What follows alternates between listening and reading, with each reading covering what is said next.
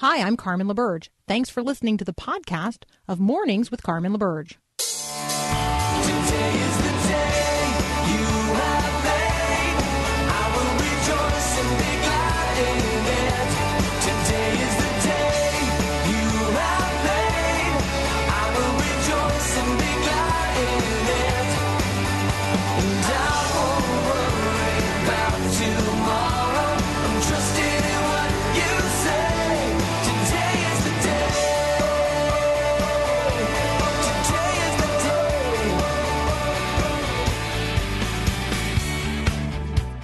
Good morning. Today is the day. It's the day the Lord has made. We are rejoicing. We are glad in it. Today is Friday, October the 4th, 2019. I am in Dallas, Texas at the Caring Well Conference. You can actually watch the live stream of the conference today for free wherever you are at live.erlc.com. So that's the word live or the word live, I suppose, uh, dot erlc.com. Uh, and we're talking here about how the church can care well for sexual abuse survivors, those who have um, suffered abuse at the hands of church leaders, um, those who have suffered, suffered abuse in other environments, uh, how the church can learn to care well, how we can be safe people to tell and safe places in which to um, to heal. And a lot of uh, a lot of the testimonies that I'm hearing uh, it's it's difficult, right? It's these are difficult um, realities to acknowledge. It's painful, um, and yet there's a responsibility to sit and listen and hear people out. And there's a responsibility to do better than we have done in the past in terms of uh, the very real pain and actually the the waves of trauma that come even years later.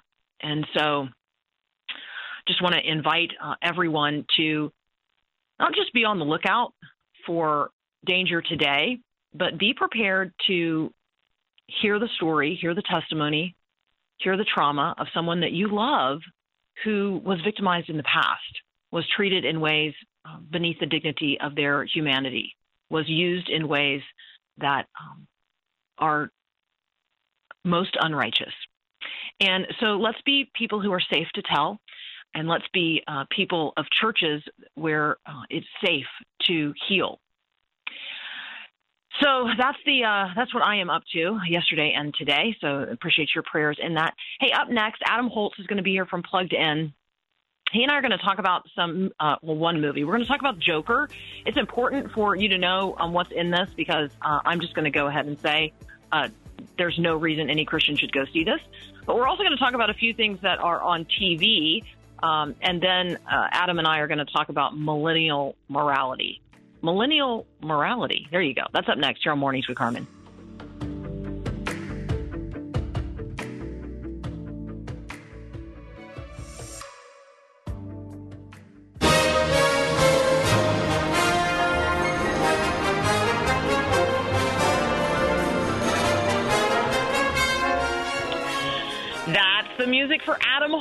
From Plugged In. Adam, welcome back. Carmen, always great to talk to you. Okay, so am I right? Nobody should go see Joker. I'm going to say you're mostly right, and for two reasons. um, one, at Plugged In, we really try to give people the information they need without saying absolutely do or don't. Now, there are exceptions, and there are good reasons for most people to say there isn't a good reason to see this movie. Now, having said that, let me just say that this is not the Joker movie that you might think it is. This is a story about Arthur Fleck, who is poor and has severe mental illness and is repeatedly uh, beaten, and his beatings are really what one of the main catalysts that lead him deeper and deeper into uh, insanity, really. And the first people he kills in the movie, it could be argued, are in self defense. He's getting beaten terribly on a subway and he shoots three guys. Um, now, so you're like, oh, so goes, why should we see this? Here's what the movie does that I think is interesting, and here's where I think it goes off the rails. The first half of the movie really is a movie about mental illness and poverty, uh, which is not what we're used to seeing on the big screen. And it is an absolutely heart wrenching depiction of a man who really is trying to do right. He takes care of his mother. He lives with her. They have kind of a weird relationship. I will say that. Um, but he has he's on seven different psychiatric meds, and then his the funding for his clinic gets cut, and he has to go off the meds. Um, and and that also corresponds with when he completely loses it. Now, once he completely loses it, the movie descends into something that I would just say is. Uh, it's just a fever dream of violence, and I think it's one that is deeply problematic. And I think that concerns that people could identify with him and be inspired to go perpetrate violence are legitimate. Uh, but at one point, you know, he says to a rich guy, "You don't see us. You don't. You walk right past us, and you never, you never ever even look at us. We're non-people to you." And I found myself pondering that. Um, you know, as I left the movie, how do I see people who are who are destitute? How do I see homeless people? Um, so I'm not going to say that the movie is utterly without some things that could prompt redemptive thoughts, but on the flip side, as you said, probably I don't need to go see a completely demented movie to grapple with those issues. I could probably just go read Matthew, you know, five through seven, the Sermon on the Mount, and get to the same place. Uh, but I think this is a deeply, deeply disturbing movie, and the last third of the movie for me is where almost all of the really problematic stuff is, and it it really goes off the rail at that point. So I'm going to recommend an, an alternative to seeing the movie in order Yes. to deal with some of those concerns. And and the alternative would be to read um, John Ashmen's book Invisible Neighbor. It's, Yes. It it it deals with the topics, right? It deals with the subject matter. It deals with the intersection of poverty, uh, homelessness specifically, but mental illness uh, as well, um, and all of the. Wow, it, it, it's a complicated it's a very complicated reason that people end up in situations that most of us could scarcely imagine. Yes. And the the contributing factors are complex, and the sin of others is real. Yes. Um, and so, what do what do we do when we are sinned against? This is a man who is gravely sinned against. He is living, uh, he is living with the consequences of of sin on lots of different layers and levels, and uh, and society is not uh, is not helping.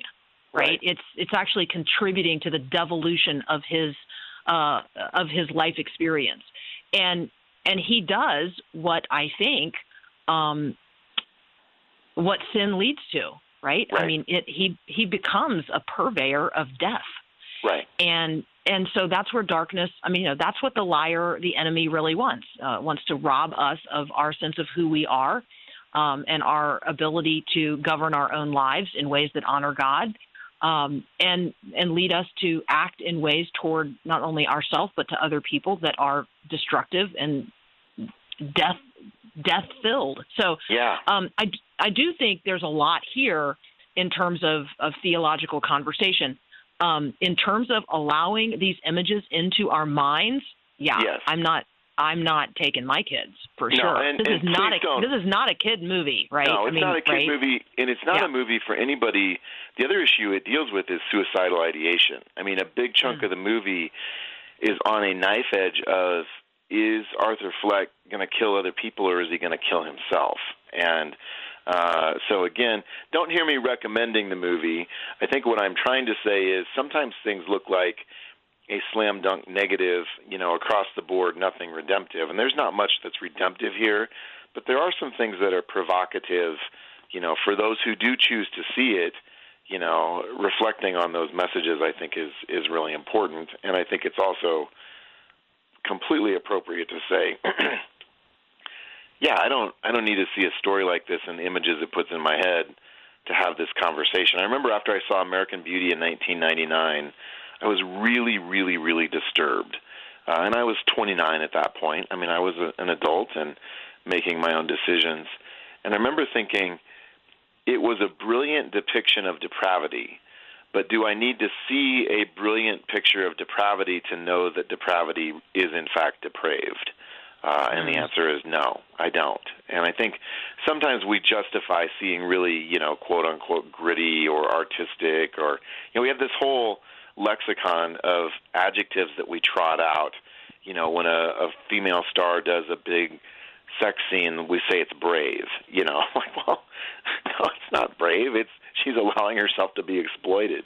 Um, but that's another topic for another time. But I don't, I don't think that we really are required to see depravity to know that that its effects are terrible.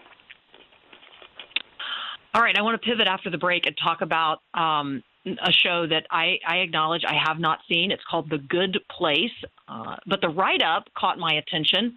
Millennial Morality lends The Good Place its theology and popularity. So, um, you know, so we're going to talk about that with Adam Holz when we come back. You can check it all out at pluggedin.com. We'll be right back.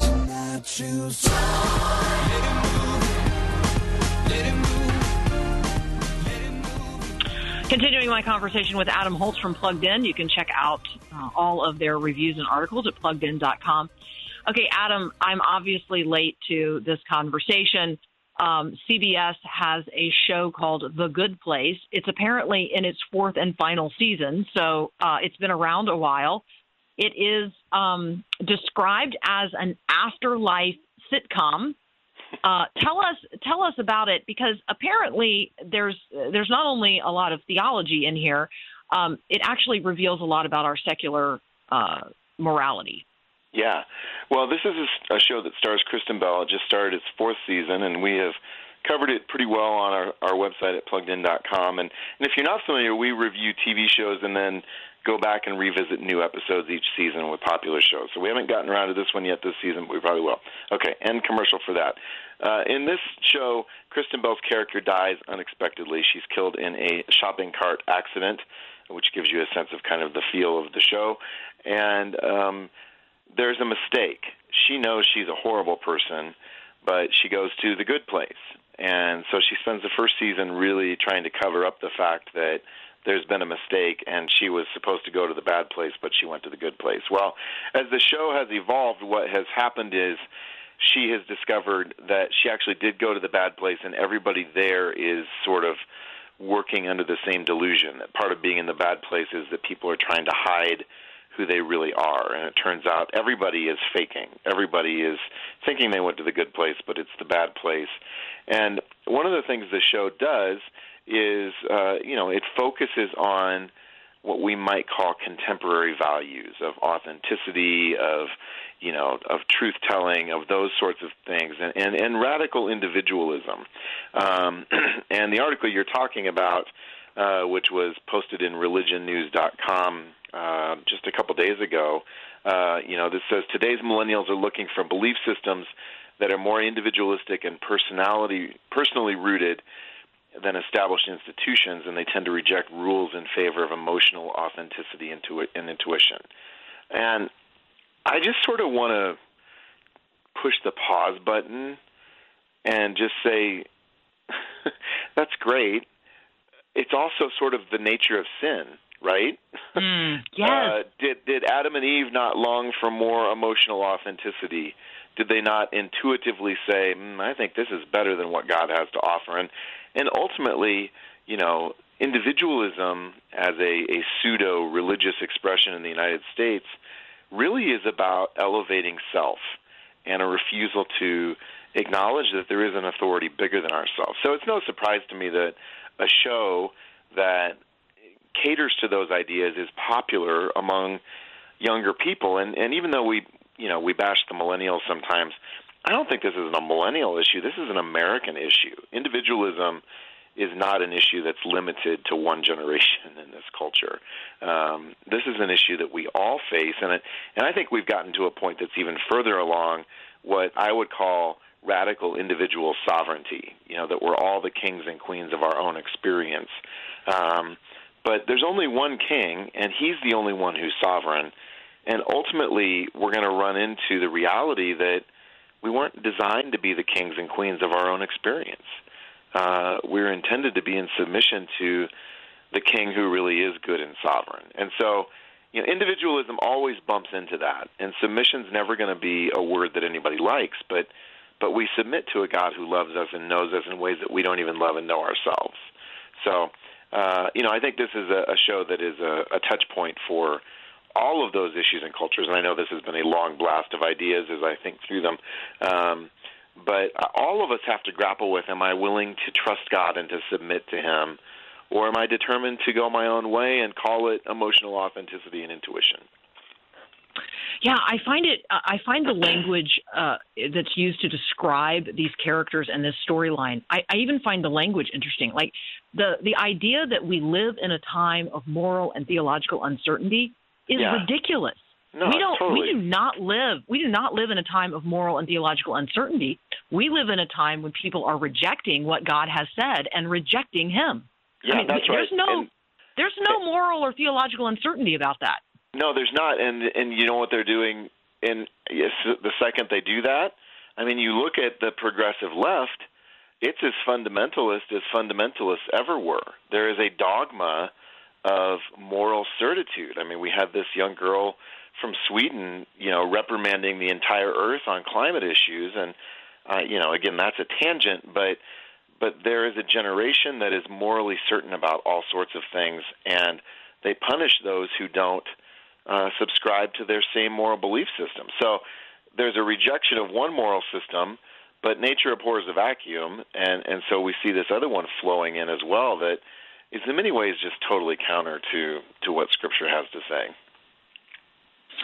Yeah, so I think that the distinction that you pointed out, um, one of the in your wonderful long flow of ideas, um, uh, was the the reality of what I'll call autonomy, right? Yeah. And I think you, I, I love the way that you described it.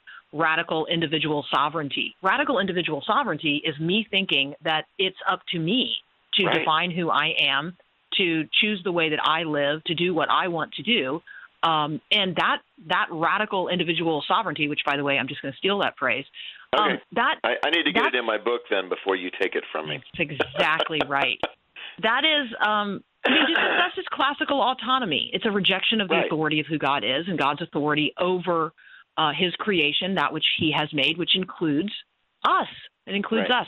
I, I find it fascinating, um, Adam, that this character um, would have a sense that that first of all there was a good place and a bad place Right. because that's just clearly biblical.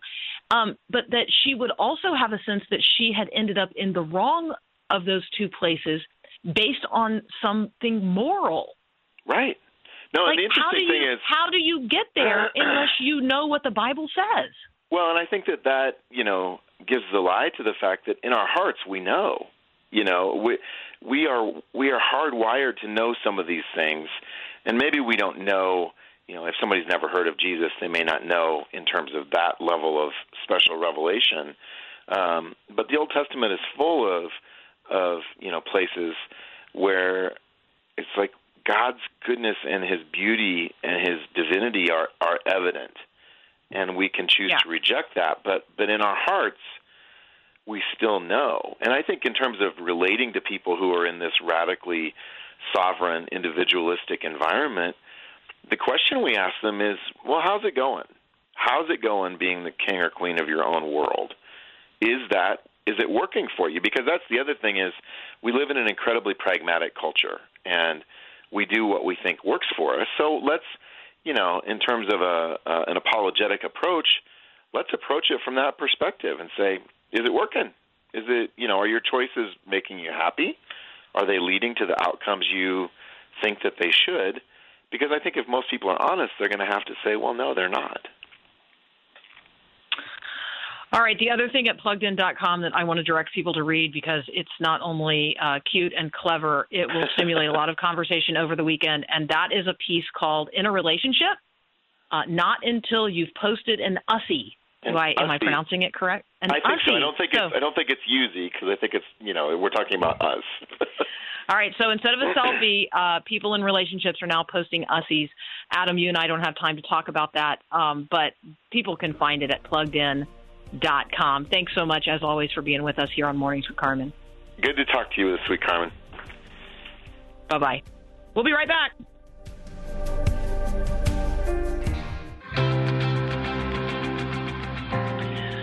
So, one of the odd delights of being at a conference like this is that you get to meet people whom you have read about uh, in in the media and whose stories you have heard, um, but into whose eyes you get to look and you get to you know you get your spirit gets to resonate with their spirit. And so yesterday I had the opportunity to meet Megan Lively.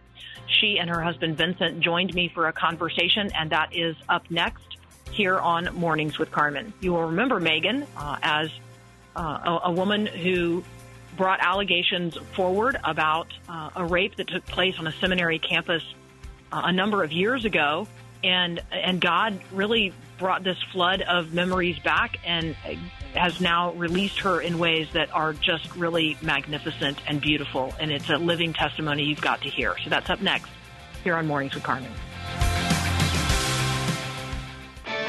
Dishonesty may seem like a minor issue, but lying is actually a serious vice that parents should never ignore. Hi, I'm Mark Gregston with Parenting Today's Teens. Ultimately, dishonesty is rooted in disrespect. Disrespect for others, disrespect for authority, and disrespect for oneself. And the longer a parent waits to address the problem, the more entrenched and habitual it becomes. So if you see lies and falsehoods creeping into your teens' conversations, their text or Facebook post, don't stand by and watch. Confront it. Let your teen know that as his parent, it's your job to keep an eye out for deception.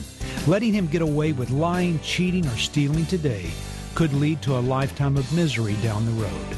Want more help from Mark Gregston? Find books and other resources online at parentingtodaysteens.org. That's parentingtodaysteens.org.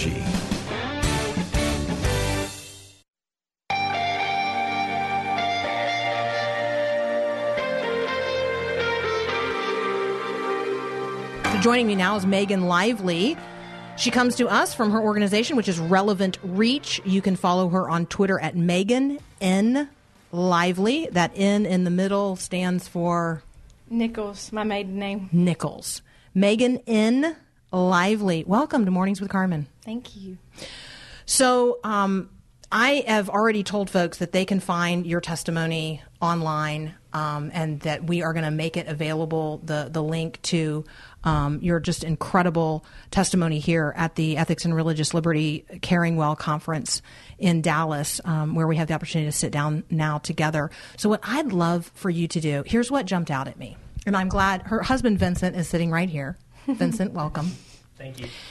Let me tell you what really jumped out at me. Vincent's response to you sharing what happened to you was was how many years after the event? 15. Okay, so 15 years had passed. And other than sharing it with people who did not believe you and led you to believe things that were not true um, about, uh, uh, about the event, Vincent responded in a very different way. Yes, he did. Vincent said what after you told him what had happened to you 15 years earlier? I told him in detail what happened without actually using the word rape because I was still convinced by leadership that I it, it wasn't true. That's not what happened. So when he responded the way that he did, he was the first uh, person to validate that and to speak truth about what did happen to me 15 years ago.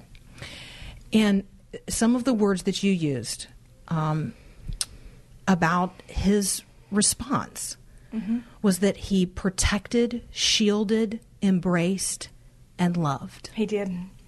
Okay, those are exactly the things that a husband is supposed to do, mm-hmm. right? Right. Like that that is the right and righteous response. Here's what I wrote down in my notes when I was listening mm-hmm. to you. That is the right and righteous response because that is how Christ feels about his bride, the church, when she is violated. And so I don't know if the two of you have thought about your testimony as a husband and wife in that way, but the way that the two of you are living this out in front of the rest of us is is is this incredible demonstration of the gospel. Um, from Genesis to Revelation, God takes a bride, and it's the church.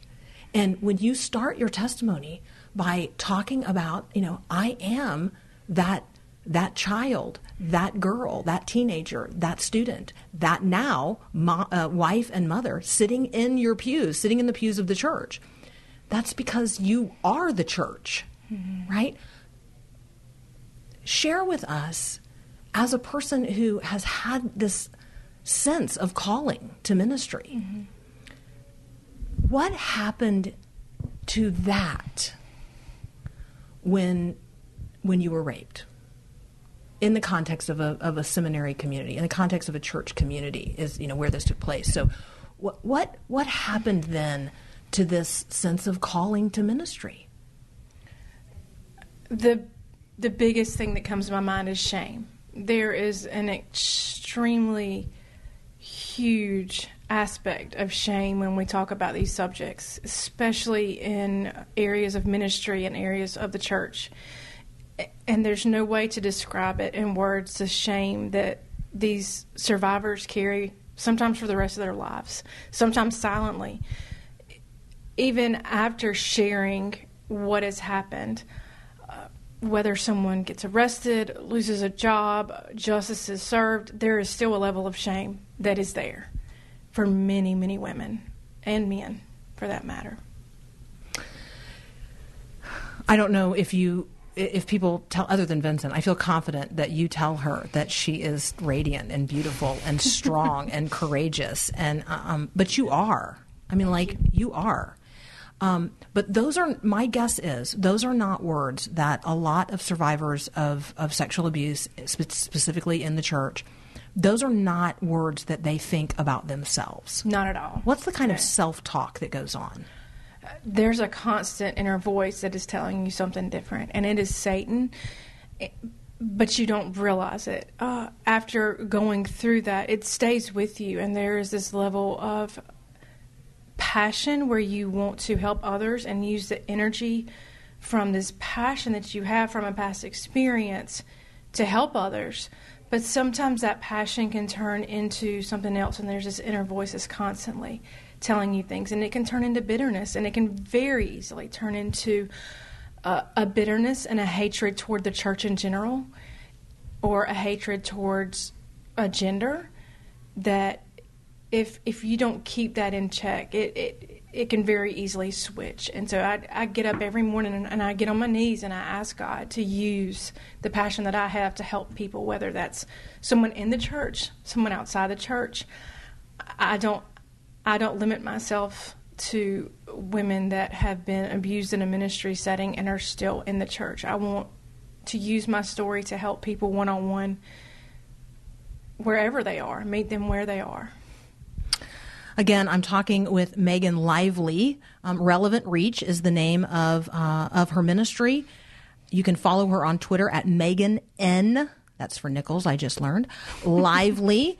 Um, we're going to take a, qu- a quick break. When we come back, um, I want to I want to talk um, with you about.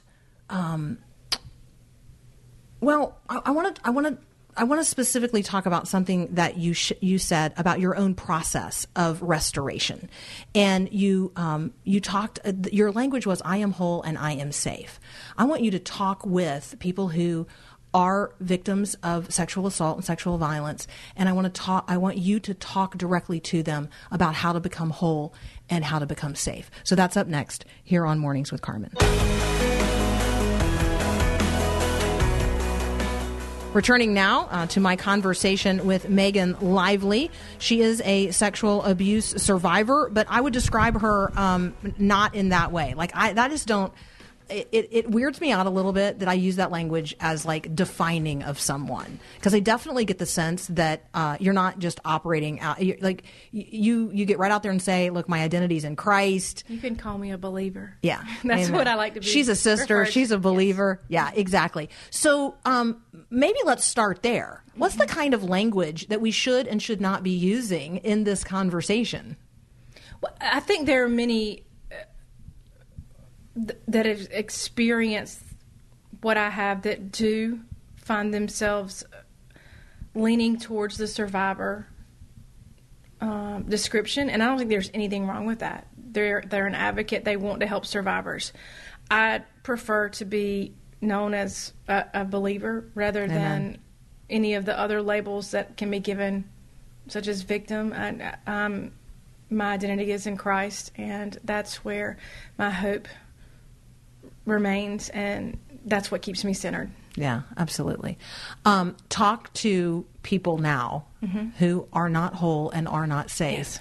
about the that possibility that there is the possibility of being whole and being safe. E EMDR specifically. However you want to approach Okay, it. so- yeah, absolutely. I, I was encouraged when I went through therapy to start a process called EMDR. And I was a little hesitant because I felt like I was going to be hypnotized and not in control. But it is very much the opposite of that. Uh, my amazing counselor took me through this process and we visually went back into the room where I was attacked. And it was so visual. I could see a pink, sparkly sweater hanging in my closet that I hadn't seen or thought about in 10 years. I could see my Bible sitting on my L shaped desk that I haven't owned that desk in 12 years. I don't even know where it is. So we were visually in that room. And I was initially afraid and scared. And we walked through what happened. But at the end of that session, I could see that room. I could see that pink sweater in my closet, and I could see my Bible on my desk, but I was safe. And so it helped me. Uh, my brain was obviously not processing memories. So the left brain, right brain process of EMDR helped me process those memories that my brain was trying to do through flashbacks and bad dreams and insomnia. And so I was away, able to walk away from that situation I can speak about it now in plain sentences without getting upset or without crying because I know I'm whole. I know I'm safe. I know I'm no longer there. And that is behind me. You guys have little people. Yes, you have do. kids. The most beautiful children in the world, Yes, as they what are. I I- hear. yes. There's no bias whatsoever. None. none. Um, let's talk about people who have kids and they know that their child has been victimized and they don't know what to do um, and, and how to get help because I feel like there's um, there's a layer of this as adults where you know absolutely we need to be people who are safe to tell. Um, we've talked about that here actually a number of times on the show, like how to be the kind of person who is safe to tell. Um, but as a as a mom, um, talk to other moms out there uh, how to get their their child or their teenager the help that that that child or teenager needs, um, because I can't even imagine. Yeah, I, I can't imagine either. I haven't experienced that, but I can say that before anything else, validate those feelings, validate where they are and what happened and how they're feeling, and uh, don't force communication if communication isn't happening. After they're validated, make sure they feel safe. Make sure they're in a place where they feel safe. Ask them what do they need to feel safe. I mean, if they want to, if they want to curl up in the fetal position and sleep in the corner of the closet, we let them do that. I, I, I would. Yeah. Yes. And I think that um, the reason I ask that is because I think that as adults, we we imagine that there is getting over things like this, and there's really not. no, there's not. There's a there's a getting through or a learning to walk or a learning to live again, but there's not a getting over. Talk about that. Um, Dr. Dr. Moore said earlier this afternoon that Jesus fought and loved the vulnerable, and we know that from Scripture Jesus loved the children, and that can sometimes look like a process, and it's a long process, and it's one that Vincent has walked with me for over a year, and there were times when I made no sense at all because I was going through complex trauma and uh, some symptoms very similar to PTSD. And he, I didn't know I was experiencing that initially, and he didn't either, but he was patient and he was a rock. And it comes from the rock of the family that he grew up in. He he that was displayed in his home, and because it was displayed in his home, he was able to show me that. So I want to um, I want to acknowledge Vincent just the um, uh, the way that you responded, not only in the moment, but the way that you have responded all along the way. Can you can you speak to husbands whose wives need to tell them things that happened in the past, and just speak to the guys for just a minute? Are you comfortable doing that? Thank you. I didn't know I was going to speak. Um, well, first off, as a man, we tend to want to fix things, and that's our solution to anything and everything. That's uh, something I've had to put, you know, kind of aside during this whole process. Realize that I can't fix it, and I just have to be there, and um, sometimes not say anything, which is hard. Um, you know, but but make sure that make sure that your wife realizes that you are there for them no matter what. That they can fuss and fight and throw things at you, and you're still gonna sleep on the floor right next to them, so that they know that that you're not gonna you're not gonna be separate from them. Okay, um, just because they're having these these issues that you can't imagine because I mean we don't we don't typically go through the same things. And uh, but you have to be there in love.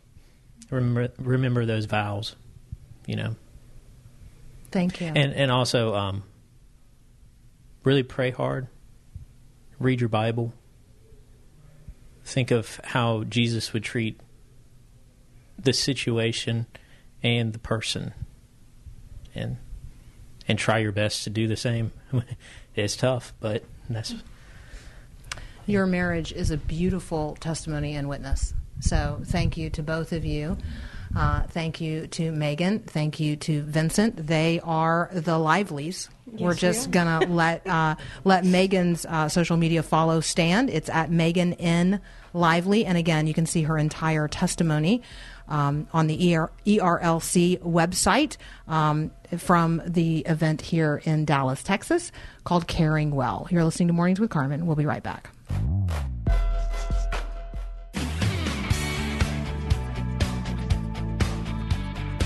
So I thought we might just conclude uh, this week with, uh, wow, the reading of some scripture. Um, I just, I feel, I don't know, I feel like we are awash in all kinds of bad news and complex news. And so I want to leave you with this. Blessed be the God and Father of our Lord Jesus Christ, who has blessed us in Christ with every spiritual blessing in the heavenly places, even as he chose us in him before the foundation of the world, that we should be holy and blameless before him. In love, he predestined us for adoption to himself as sons through Jesus Christ, according to the purpose of his will, to the praise of his glorious grace, with which he has blessed us in the beloved. In him we have redemption through his blood, the forgiveness of our trespasses according to the riches of his grace, which he lavished upon us. In all wisdom and insight, making known to us the mystery of his will according to his purpose, which he set forth in Christ, as a plan for the fullness of time, to unite all things in him, things in heaven and things on earth. In him we have obtained we have obtained an inheritance, having been predestined according to the purpose of him who works all things according to the counsel of his will, so that we who were the first to hope in Christ might be to the praise of his glory. In him you also, when you heard the word of truth, the gospel of your salvation, and believed in him, were sealed with the promised Holy Spirit, who is the guarantee of our inheritance until we acquire possession of it to the praise of his glory. Paul follows that up in the, in the first chapter of Ephesians with a prayer of thanksgiving uh, that I commend to you today as well. Have a great weekend and God bless. Thanks for listening to this podcast of Mornings with Carmen LaBerge from Faith Radio. If you haven't, you can subscribe to automatically receive the podcast through iTunes or the Google Play Music app. That way, you never miss an episode. It's also available anytime at myfaithradio.com.